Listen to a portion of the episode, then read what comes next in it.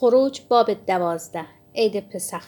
خداوند در سرزمین مصر به موسی و هارون گفت این ماه برای شما سر ماها یعنی اولین ماه سال باشد.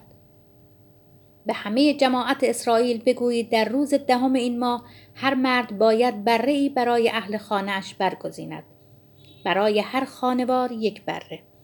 اگر شمار افراد خانواری برای یک بره کم باشد بره را با همسایه مجاور خود قسمت کنند و تعداد افراد را در نظر بگیرند بر حسب مقداری که هر کس می‌خورد.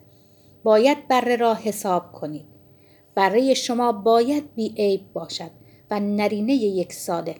از گوسفندان یا بزها آن را بگیرید. تا روز چهاردهم این ماه از آن نگهداری کنید. و هنگام از تمام جماعت اسرائیل بره های خود را ذبح کنند. آنگاه مقداری از خون را گرفته آن را بر دو تیر عمودی و بر سر در خانه هایی که در آن به خوردن آنها مشغولند بمالند. گوشت را همان شب بر آتش کباب کنند و با نان بی خمیرمایه و سبزیجات تلخ بخورند. گوشت را خام یا آبپز نخورید بلکه آن را با کله پاچه و درون شکمش روی آتش کباب کنید. چیزی از آن را تا صبح نگاه مدارید و اگر چیزی تا صبح باقیمان بر آتش بسوزانید. آن را بدین گونه بخورید. کمربندهای خود را ببندید کفش بپا کنید و عصا به دست بگیرید. شتابان بخورید که این پسخ خداوند است. در همان شب من از سرزمین مصر عبور خواهم کرد و هر نخستزاده را در سرزمین مصر اعم از انسان و چارپا خواهم زد. و بر همه خدایان مصر داوری خواهم کرد. من خداوند هستم. آن خون نشانه ای خواهد بود برای شما بر خانه هایی که در آن به سر می‌برید. خون را که ببینم از شما خواهم گذشت و آنگاه که مصر را بزنم کوچکترین بلایی بر شما نخواهد آمد. این روز برای شما روز یاد بود باشد. در آن برای خداوند عیدی نگاه دارید. نسل اندر نسل آن را به عنوان فریزه ابدی جشن بگیرید. تا هفت روز نان بی خمیر مایه بخورید. همان روز اول خمیر مایه را از خانه هایتان بزدایید.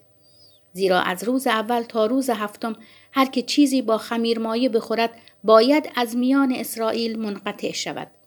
در روز اول محفل مقدس تشکیل دهید.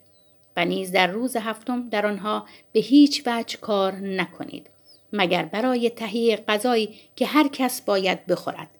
این تنها کاری است که می توانید انجام دهید. عید فطیر را نگاه دارید. زیرا در این روز بود که لشکرهای شما را از سرزمین مصر بیرون آوردم. این روز را به عنوان فریزه ابدی نسل اندر نسل نگاه دارید.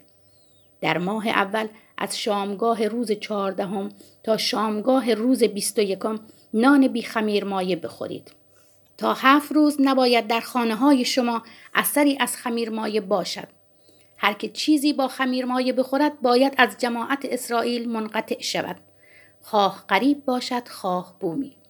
هیچ چیز که با خمیر مایه تهیه شده باشد نخورید. هر جا که زندگی می کنید نان بی خمیر مایه بخورید. آنگاه موسی همه مشایخ اسرائیل را گرد آورد و گفت بروید و برهایی برای خود بر حسب خانواده های خود بگیرید و پسخ را ذبح نمایید. دسته ای از گیاه زوفا گرفته در خونی که در تشت است فرو برید و بر سر در و دو تیره عمودی در خانه های خود بمالید. هیچ یک از شما تا صبح از در خانه خود بیرون نرود.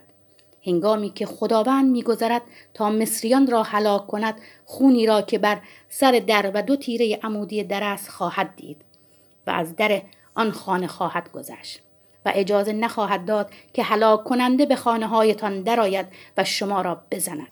بر شماست که این آین را به عنوان فریزه برای خود و فرزندانتان تا به ابد نگاه دارید. چون وارد سرزمینی شدید که خداوند آن را به شما وعده داده است. این عبادت را به جا آورید.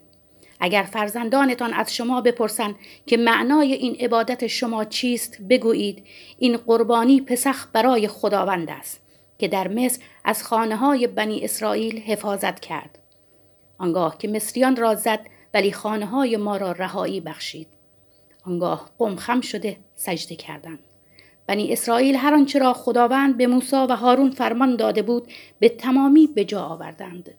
مرگ نخستزادگان نیمه شب خداوند همه نخستزادگان سرزمین مصر را از نخستزاده فرعون که بر تخت می نشست تا نخستزاده زندانیانی که در سیاه چال بودند و نیز نخستزاده های همه چهار پایان را زد. فرعون به همه خادمان و تمامی مصریان شبنگام بیدار شدند و صدای شیونی بلند در سرتاسر سر مصر برخاست. زیرا خانه این نبود که کسی در آن نمرده باشد. شبانه فرعون موسی و هارون را فراخواند و گفت برخیزید و از میان قوم من بیرون روید هم شما و هم جمله بنی اسرائیل. بروید و خداوند را همان گونه که گفتید عبادت کنید. گله ها و رمه هایتان را هم بردارید و بروید. برای من نیز برکت بطلبید. خروج از مصر. مصریان نیز به اصرار از قوم اسرائیل خواستند که سرزمینشان را هرچه زودتر ترک کنند. زیرا می‌گفتند اگر نه همه خواهیم مرد. پس قوم خمیر نانهایشان را بی آنکه بر آن خمیرمایه بیافزایند در تقارهایی گذاشتند و در پارچه پیچیده بر دوش خود حمل کردند. بنی اسرائیل همان گونه که موسی گفته بود از مصریان آلات نقره و طلا و لباس خواستند.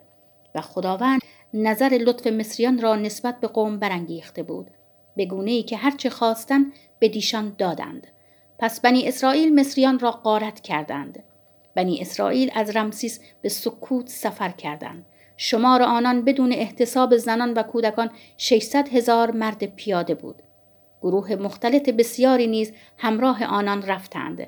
همچنین چهار پایان فراوان اعم از گله و رمه. آنان با خمیری که از مصر با خود برداشته بودند گرد نانهای بی خمیر مایه پختند. خمیر ایشان بدون خمیر مایه بود. زیرا از مصر رانده شده بودند. آنها نمی توانستند درنگ کنند یا برای خود توشه راه تدارک ببینند. مدتی که قوم اسرائیل در مصر زیستند چهارصد و سی سال بود. در پایان این چهارصد و سی سال درست در آخرین روز آن لشکریان خداوند جملگی از مصر بیرون رفتند. این است شبی که باید برای خداوند نگاه داشت. زیرا ایشان را از زمین مصر بیرون آورد. آری این همان شب است که بنی اسرائیل باید نسل اندر نسل برای خداوند نگاه دارند. مقررات پسخ. خداوند به موسی و هارون گفت این است قانون پسخ. هیچ بیگانه ای از آن نخورد. غلام زرخرید می تواند پس از آنکه او را ختنه کردی از آن بخورد. ولی میهمان یا کارگر موز بگیر نباید بخورد. باید تنها داخل یک خانه خورده شود.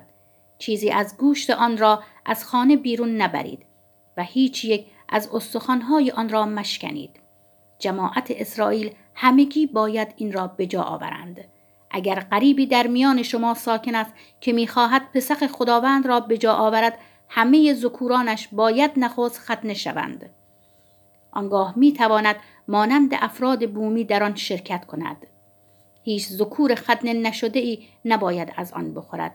همه را یک قانون خواهد بود. خواه بومیان خواه قریبانی که در میان شما به سر می‌برند.